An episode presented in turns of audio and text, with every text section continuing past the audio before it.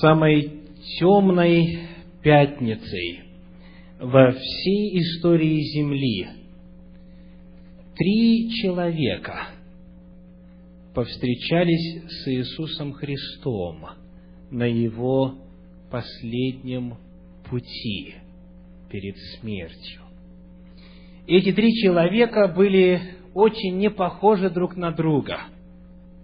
Их жизненный опыт, культура, образование, происхождение чрезвычайно разнились. Но, тем не менее, для них одно было общим. Встреча с Иисусом Христом изменила их жизнь. Кто эти три человека, которые встретились Иисусу Христу на пути на Голгофу и перед Его смертью? Симон, кто еще? разбойник и сотник. Три человека, очень не похожие друг на друга. Симон Киринеянин, разбойник, распятый со Христом рядом, и римский сотник.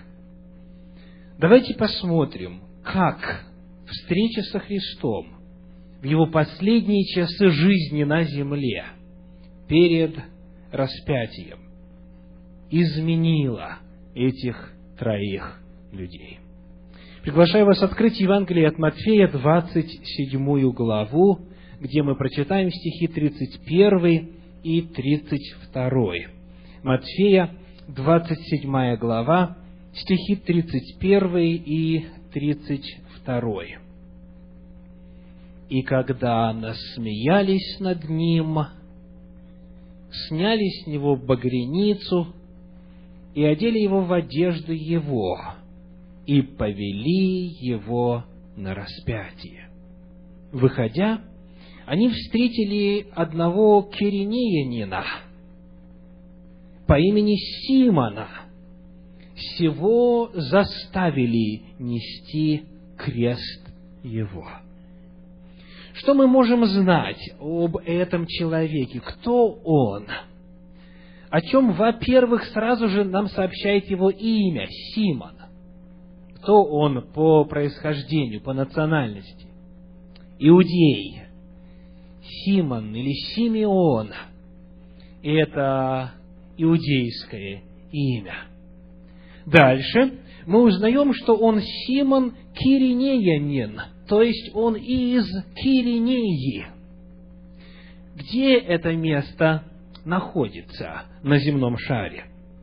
Посмотрим книгу Деяний апостолов, вторую главу, десятый стих. Деяния апостолов, вторая глава, десятый стих говорит. Фригии и Памфилии, Египта и частей Ливии, прилежащих к Киринее – и пришедшие из Рима иудеи и прозелиты. Здесь описываются люди, которые находились на празднике Пятидесятницы в Иерусалиме. И здесь упоминаются те, кто пришел из Киринеи. В каком контексте, в связи с какими местами упоминается это слово в десятом стихе? Что там? находится рядышком с Киринеей. Ливия и, и Египет. Это где? Это в Африке. Речь идет о Северной Африке. Египта и частей Ливии, прилежащих к Киринее.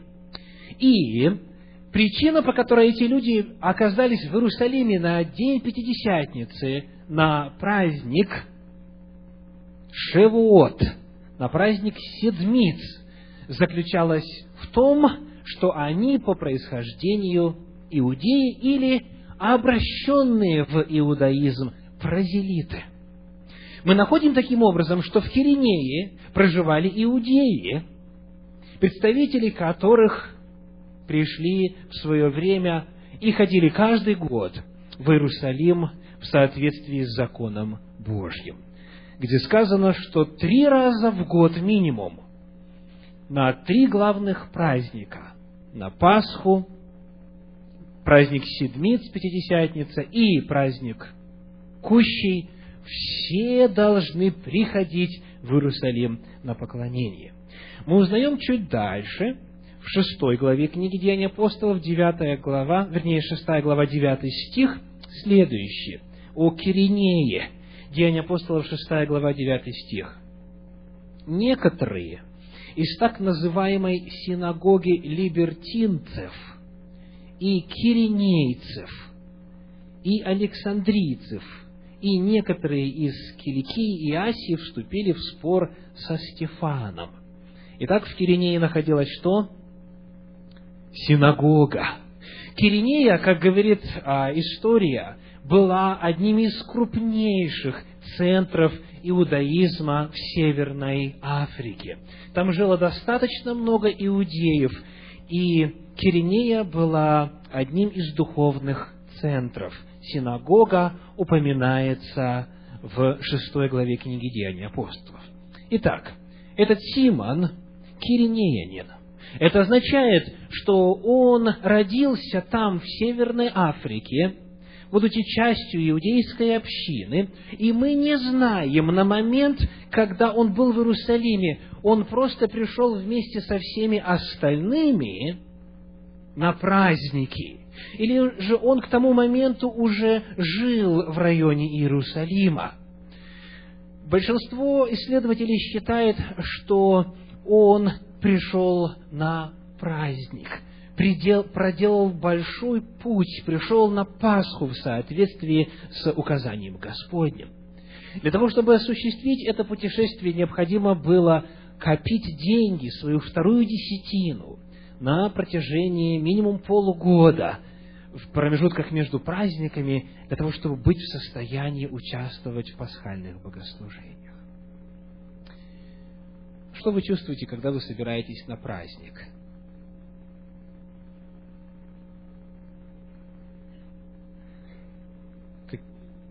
Волнение, приподнятое настроение, ожидание чего-то хорошего. В любом случае вы ожидаете каких-то положительных эмоций, правда? Вы пришли и проделали далекий путь, чтобы Господу поклониться. И вот этот человек – встречается во время пребывания в Иерусалиме с неприятностью. Священное Писание говорит, его заставили нести крест. То есть, вместо положительных, радостных, возвышенных чувств, он сталкивается с позором, потому что крест – это самый позорный вид казни на тот момент. И, как правило, те, кого распинали на крестах, сами несли свой крест, как и Иисус Христос в самом начале. Но изможденный после бессонной ночи и бичевания, и кровопотерь, Иисус не мог нести крест, и потому заставили нести Симона. Это означает, что когда Симон шел по этим улицам, а, как говорит история, избирали, как правило, самый длинный маршрут, чтобы всем показать, всему народу, что бывает с теми, кто восстает против владычества Рима, его все воспринимали как кого?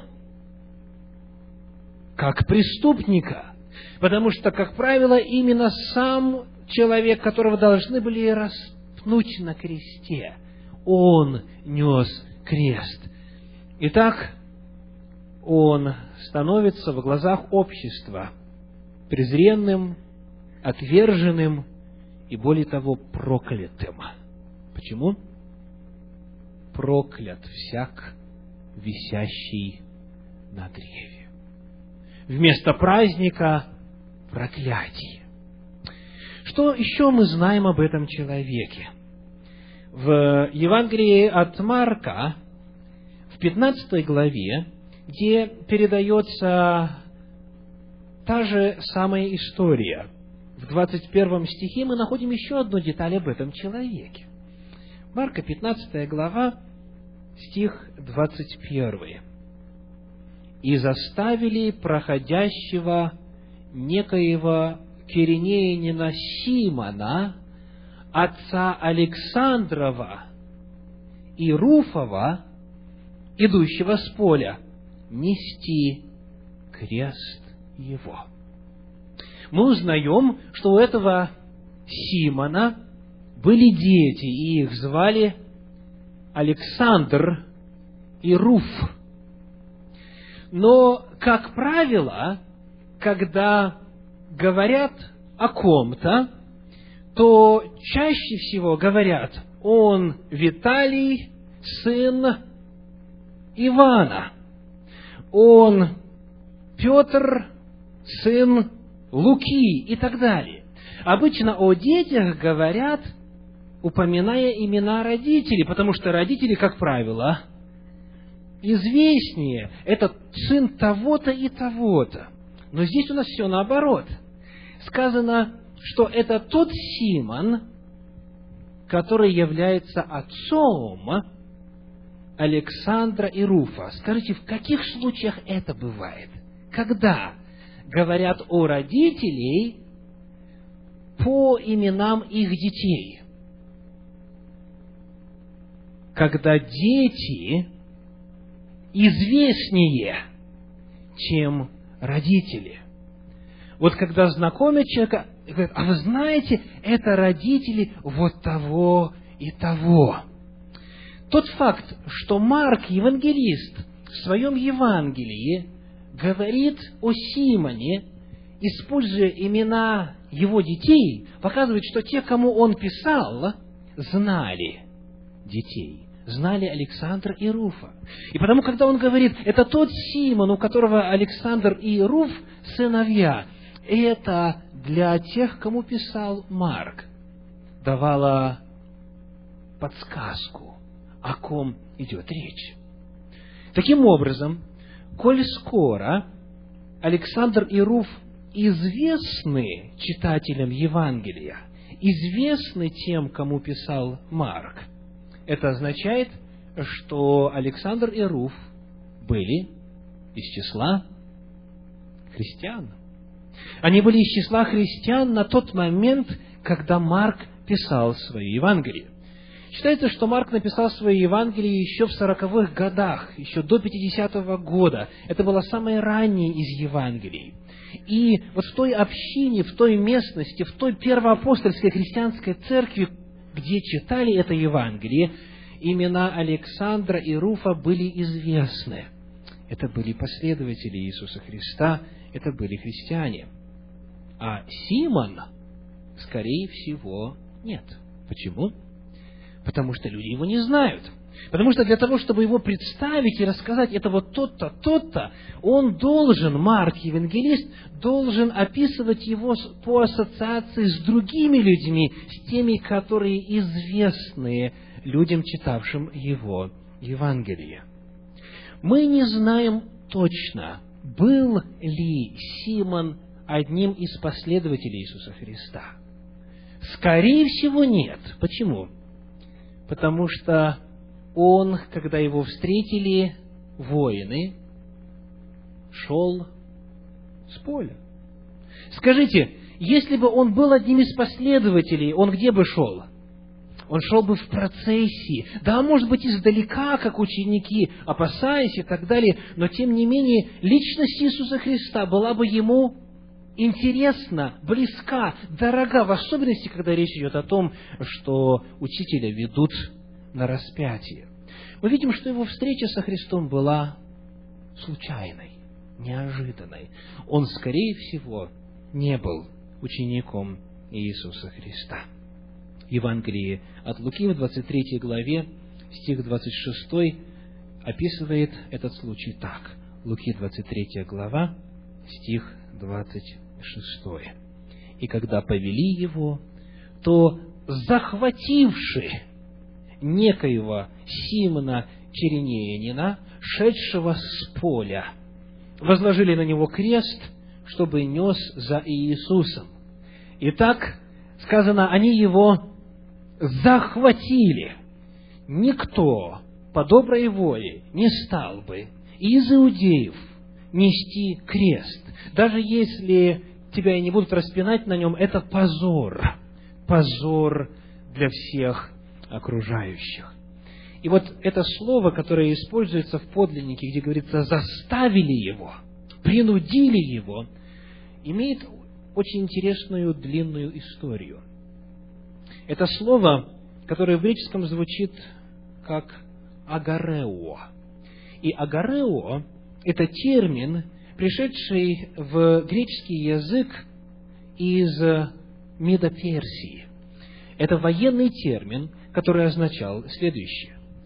Агарео означает не просто заставлять или принуждать, а именно описывает ситуацию, когда римский воин для выполнения каких-либо задач войска, армии, когорты, полка и так далее принуждает жителей оккупированной территории к какому-то служению, какому-то любому делу, даже самому грязному. Агарео означает быть принужденным войсками завоевателя выполнять для них какое-то дело. И по закону того времени считалось, что если вы почувствовали на своем плече тяжесть римского копья, значит, вас призывают к агарео. Вас призывают к тому, чтобы вы выполнили для этого римского воина какую-то задачу, какое-то дело. Итак, для Симона это не только позор, потому что все на него смотрят как на преступника, он идет с древом креста. Это еще и страшное унижение, потому что его заставили делать это оккупанты.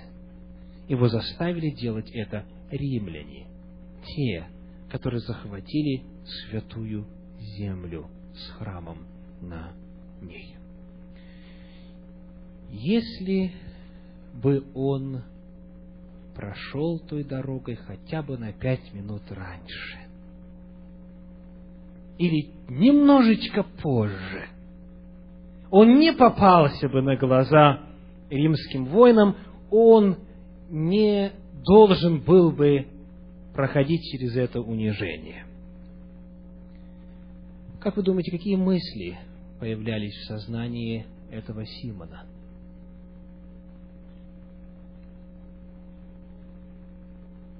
Почему? Почему Бог такой допускает со мной? И угораздило же меня именно сейчас быть здесь, в это время.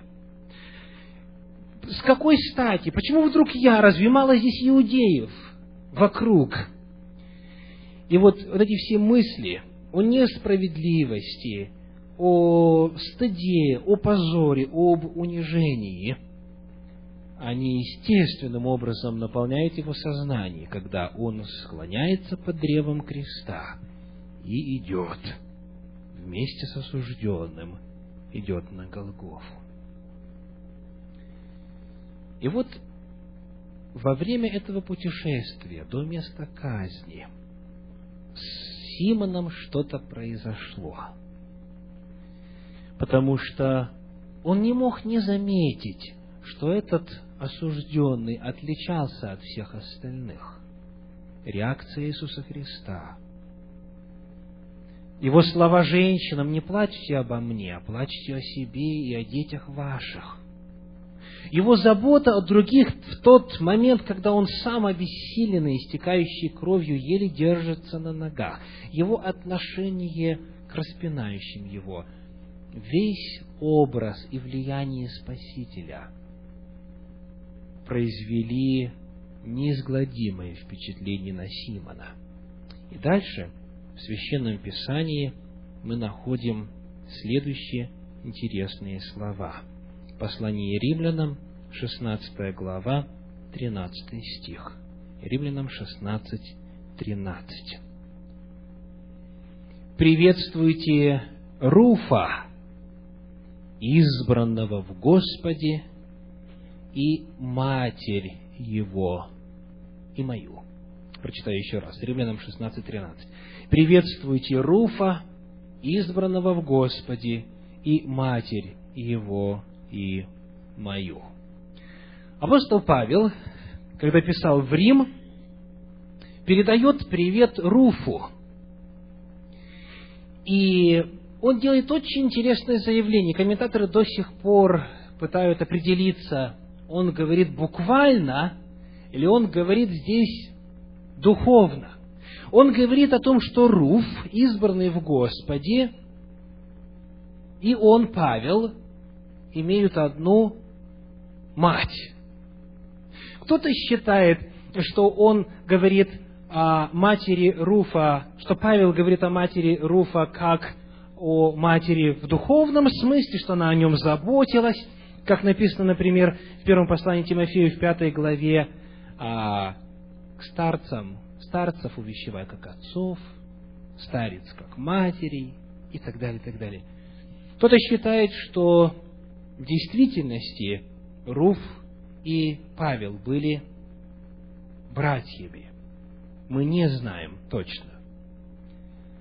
Но если они были родными братьями, это означает, что, возможно, благодаря встрече Симона так неожиданно и неприятнейшим образом с Иисусом Христом, и влияние этой встречи произвели изменения, в том числе и в жизни молодого равина по имени Савл. Мы знаем, что Александр и Руф стали христианами. И апостол Павел, был ли он родственником по крови или нет, а просто был очень близко знаком с этой семьей, раз называет ее матерью своей, он в любом случае – получил благотворное влияние со стороны этой семьи. И это благотворное влияние послужило тому, что в свое время, когда Господь его избрал, он откликнулся на его призыв и стал известным апостолом Павлом. Благодаря встрече с, Иисусом Христом на его последнем пути, перед распятием, Симон – стал другим человеком. Его семья изменилась. Его домочадцы стали христианами. Его жена поверила в Господа. И это оказало влияние и на апостола Павла. Всего-навсего одна встреча. Второй человек, который общался с Иисусом Христом незадолго перед его смертью, смертью это разбойник. Давайте посмотрим, что мы знаем об этом человеке. Евангелие от Матфея, 27 глава, 38 стих. Матфея, 27 глава, стих 38. Матфея 27, 38.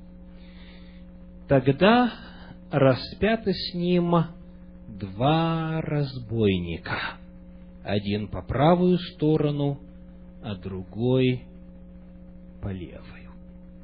Священное Писание сообщает о том, что на том Голговском холме было три креста, и троих распяли на нем. Иисус Христос был в центре, и по краям два разбойника.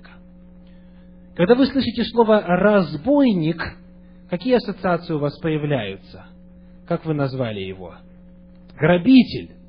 Да, разбойник, грабитель, уголовник, ну и так далее.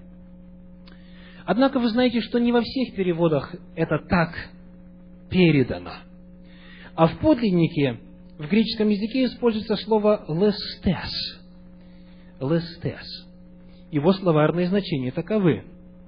Мятежник, повстанец, грабитель. Грабитель одной из них. Давайте посмотрим, как у Марка описывается эта картина. Евангелие от Марка, 15 глава, 7 стих. Марка 15 глава, 7 стих. Тогда был в узах некто, Марка 15, 7, по имени Варава, со своими сообщниками, которые во время мятежа сделали убийство. Итак, Варава со своими сообщниками. Варава описывается как предводитель мятежа. Скажите, что такое мятеж? Это восстание. Это политическое действие по низвержению правящего строя. Главная цель Варавы и его сообщников была вовсе не грабеж или кражи, воровство и так далее. Главная цель была свергнуть существующий политический строй, то есть лишить римлян власти. Их назвали бы во время Второй мировой войны в Советском Союзе как? Партизаны. Партизаны. Патриоты. Это те, которые желали видеть свою землю свободной от оккупантов. Это люди, ведомые, мотивируемые великой идеей свободы для нашей земли. Это человек, который был частью группы людей, осуществивших попытку восстания, мятежа. В Евангелии от Луки, в 23 главе, это описывается в стихах 17 по 19. Луки, 23 глава, стихи 17 по 19.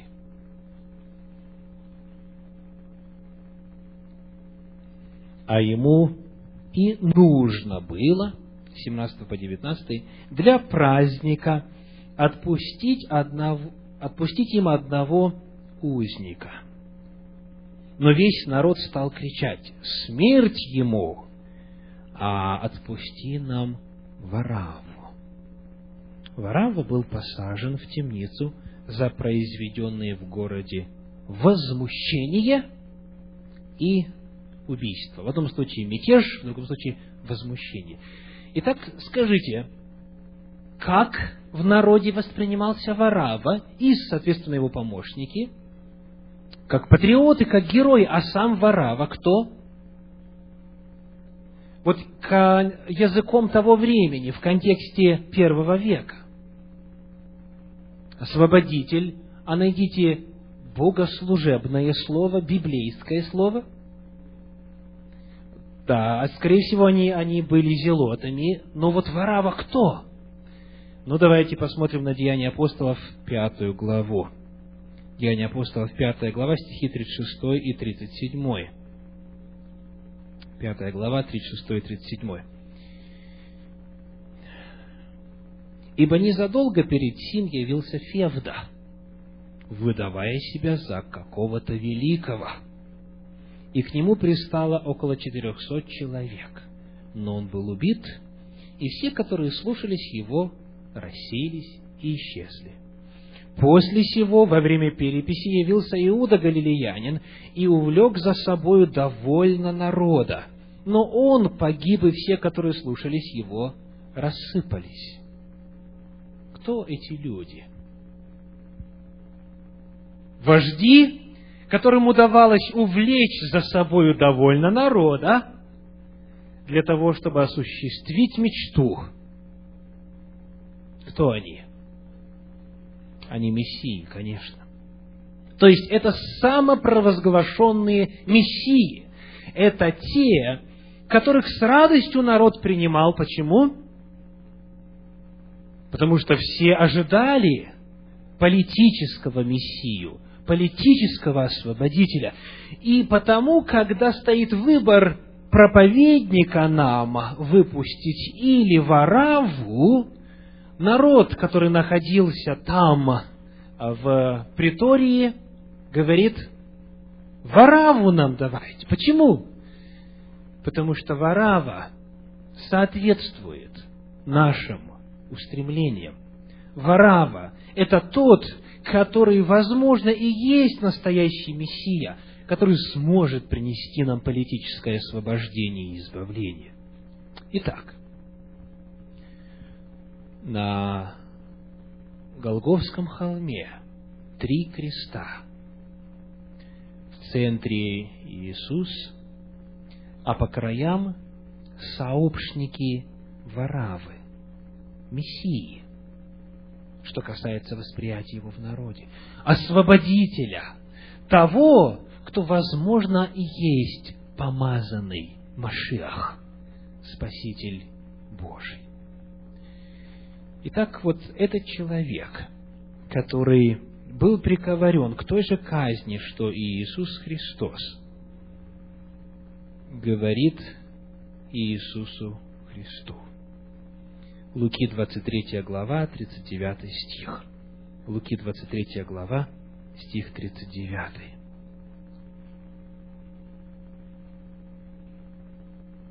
Двадцать третья глава, тридцать девятый стих.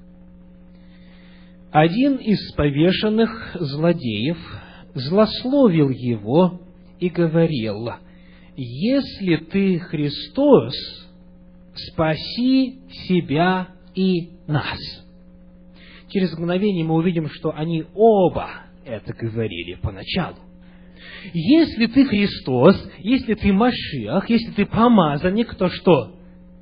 Спаси, яви свою силу. Вот попытайтесь представить себя на месте этого разбойника. Он стал учеником Мессии, освободителя, Варавы. И Вараву освобождают. Варава на свободе. Для этого человека в качестве чего воспринимается факт освобождения Варавы? В качестве подтверждения того, что он в действительности освободитель. Смотрите, вот Иисус Христос, который говорит «Я помазанник», и вот Варава, который говорит «Я помазанник», и выбор между тем и другим очень прост. Кто сможет спастись? Если ты Мессия, спаси себя. Ведь Варава на свободе. А ты? То есть для этого человека вопрос того, за кем идти, вопрос того, за кем следовать, в соответствии с традиционным воспитанием, в соответствии с влиянием того времени решается очень легко. Кто на свободе, кто смог освободиться, тот и есть истинный Мессия. И вот, как говорит Евангелие от Матфея, 27 глава, 44 стих, Матфея 27, 44, также и разбойники, множественное число, оба – распятые с ним, поносили его. Поносили, значит, злословили, издевались, словесно оскорбляли, поносили его оба разбойника. Но вот проходит время, и этот разбойник, подобно Симону,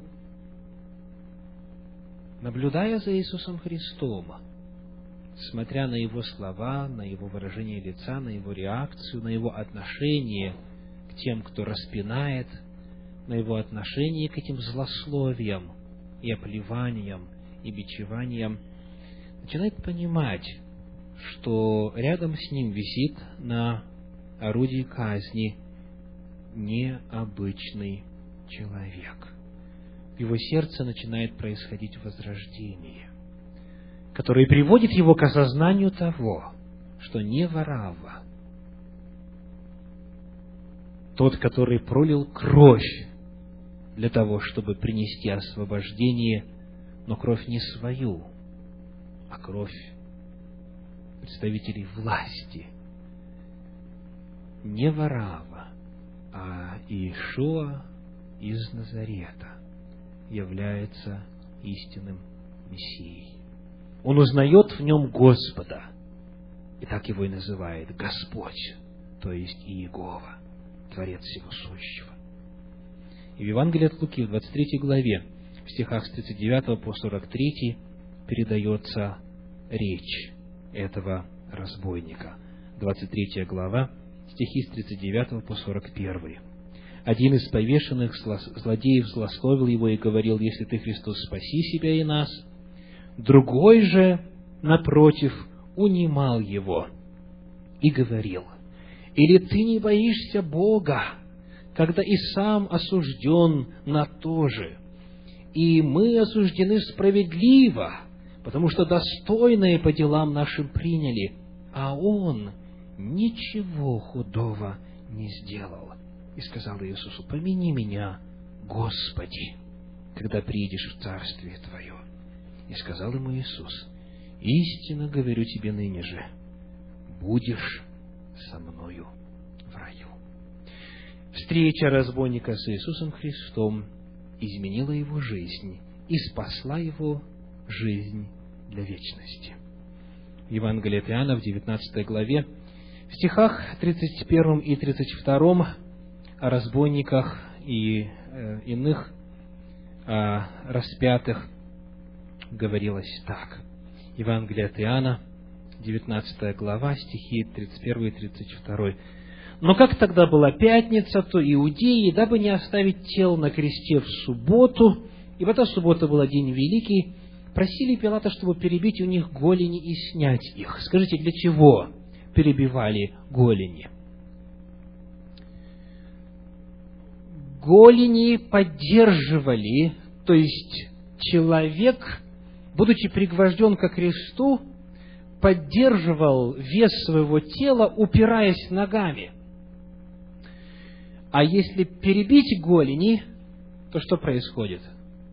Он просто повисает на руках, и грудная клетка сжимается, и человек умирает от удушья, от недостатка кислорода. Умирает быстро. И потому просили, чтобы перебить у них голени и снять их. И так пришли воины, и у первого перебили голени, и у другого распятого с ним. Внешне, со стороны, вся эта картина выглядела более чем удручающе. Страшный конец, позорный конец, проклятие висит на древе. Помимо распятия и отверстий в руках и ногах, прибивают голени, и человек задыхается на кресте.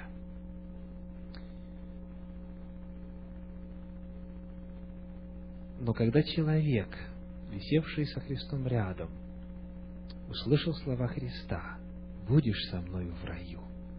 Для него все это уже не играло слишком большого значения. Он знал, что умрет.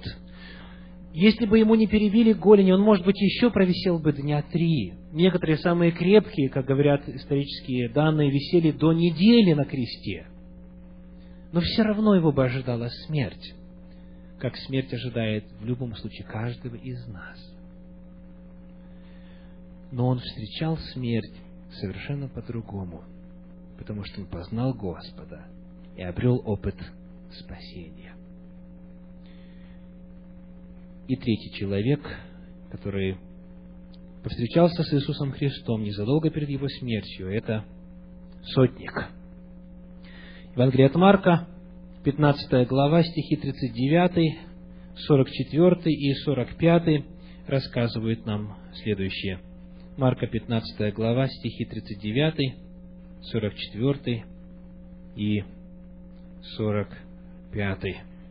Сотник, стоявший напротив его, увидев, что он, так возгласив, испустил дух, сказал, «Истинно человек сей был Сын Божий» стихи 44 и 45, Пилат удивился, что он уже умер, и, призвав сотника, спросил его, давно ли умер?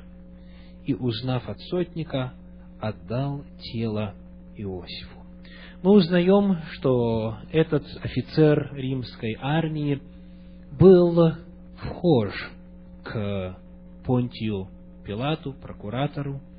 Он управлял сотней легионеров, римских воинов, которые несли особую службу вокруг Пилата, вокруг прокуратора.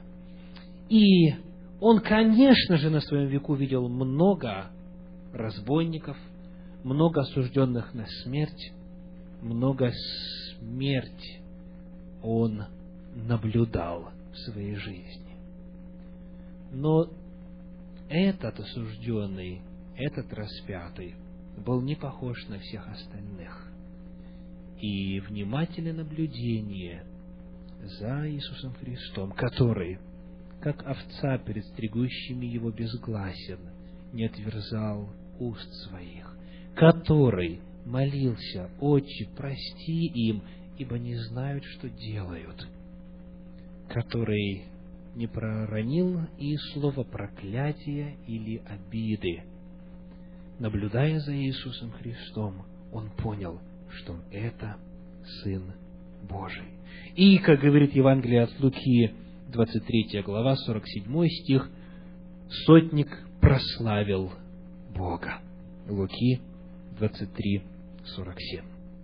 Для всех этих троих Симон Кириненин – разбойник на кресте и сотник, решающим фактором в жизни, который определил и их вечную участь, их судьбу в вечной жизни, была встреча с Иисусом Христом. Со Христом, которого вели на распятие и распяли на Голгофе. Для всех этих троих решающим фактором был крест. Один нес крест, другой был распят на кресте рядом с Иисусом, третий распял Иисуса на кресте. И вот за эти непродолжительные часы контакта с Сыном Божьим в человеческой плоти произвели такое сильное впечатление и воздействие на этих троих людей, что они полностью переродились, они стали последователями Иисуса из Назарета. Похожи ли вы на одного из этих троих? Приходилось ли вам когда-нибудь задавать вопрос, за что на мою долю выпало такое несчастье? Если бы я на пять минут раньше или позже пришел, этого несчастья не случилось бы со мной. Зачем Господь послал в мою жизнь этот позор и это унижение? Почему в моей жизни такая тяжелая темная полоса? Приходилось ли вам увлекаться высокими идеалами и идти за какими-то вождями, лидерами, которые обещали светлое будущее, только для того, чтобы затем разочароваться в этих лидерах? Были ли какие-то идеи или образы, какие-то концепции в вашем сознании, которые вы лелеяли, которые были для вас идеалом, но которые потом разбивались в пух и прах? Были ли вы в положении этого сотника, который вообще практически ничего не знал о Господе. И вот встреча со Спасителем, встреча с Иисусом Христом в состоянии изменить вашу жизнь. Все, кто сталкивался с Иисусом Христом на земле, и в особенности в эти последние часы, они чувствовали то, что заставляло их меняться. Евангелие от Иоанна Иисус Христос говорит так. Иоанна 12 глава, стихи с 23 по 32. Иоанна 12 глава, стихи с 23 по 32. Иисус же сказал им в ответ, «Пришел час прославиться Сыну Человеческому. Истинно, истинно говорю вам, если пшеничное зерно, падшее в землю, не умрет, то останется одно, а если умрет, то принесет много плода.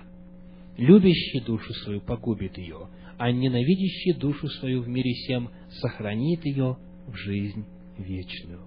Кто мне служит, мне да последует, и где я, там и слуга мой будет, и кто мне служит, того почтит Отец мой.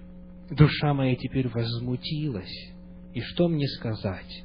Отче, избавь меня от часа сего, но на сей час я и пришел. Отче, прославь имя Твое. Тогда пришел с неба глаз, и слышавший то говорил. Народ, да, пришел с неба глаз, и прославил, и еще прославлю. Народ, стоявший и слышавший то, говорил, это гром, а другие говорили, ангел говорил ему. Иисус на это сказал, не для меня сей, но для народа. Ныне суд миру сему, ныне князь мира сего изгнан будет вон. И когда я вознесен буду от земли, всех привлеку к себе. Сие говорил он, давай разуметь, какую смертью он умрет. Иисус Христос говорит о своей смерти. Он говорит об этом в образе пшеничного зерна. Потом прямо говорит, «Отче, Отче, избавь меня от часа сего, но на сей час, ради смерти, ради жертвы, я и пришел». И дальше Христос делает очень важное заявление.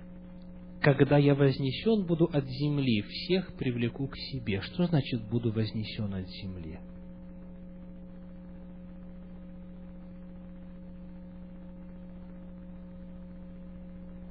Неправильно. Что значит «буду вознесен от земли»? Буду распят. Смотрите следующий стих. «Сие говорил он, давая разуметь, какой смертью он умрет». Христос говорит, когда я буду вознесен от земли, когда я буду прибит к дереву креста, буду висеть между небом и землею, вот это мое распятие, это моя жертва, будет что делать? Привлекать всех людей, привлекать всех людей ко мне. Потому что крест является величайшей демонстрацией и воплощением Божьей любви. Всякий, кто видел Иисуса Христа, идущего на крест, висящего на кресте, начинал понимать, что это Сын Божий. Для всех троих решающим фактором стал крест. И Христос говорит, я всех привлеку к себе, когда буду распят на кресте. Встретили ли вы Иисуса Христа по пути на Голгофу? Стояли ли вы подле креста? Видели ли вы кровь струившуюся из ран Спасителя. Слышали ли вы его последние слова? В руки твои предаю дух мой и его последний вздох. Кем бы вы ни были по происхождению, степени греховности, образу жизни, возможно, со времени последней вечери Господней ваши отношения с Господом серьезно пострадали, или ваши взаимоотношения с ближними – Взгляните на крест, взгляните на распятого Спасителя. Он оказался там для того, чтобы смыть ваш грех. Он оказался там для того, чтобы, видя Его любовь, вы могли прийти к Нему и обрести прощение Его грехе. Обретите это прощение. Оно предложено всем. В Евангелии от Иоанна в третьей главе, в стихах с 14 по 17 Иисус Христос говорит – Иоанна 3 глава с 14 по 17, «И как Моисей вознес змею в пустыне, так должно вознесено быть Сыну Человеческому, дабы всякий, верующий в Него, не погиб, но имел жизнь вечную». Иисус Христос висел между небом и землей, на древе креста, для того, чтобы всякий, верующий в Него, не погиб, но имел жизнь вечную. Ибо не послал Бог Сына Своего в мир, чтобы судить мир, но чтобы мир спасен был через Него. Сегодня перед нами служение вечери Господней. Сегодня это возможность заново дать обед служить Господу.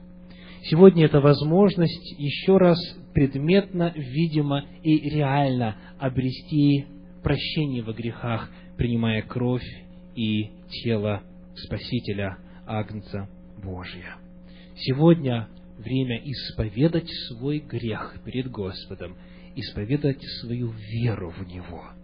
И, подобно этим троим, жить новой жизнью. Сейчас время для молитв.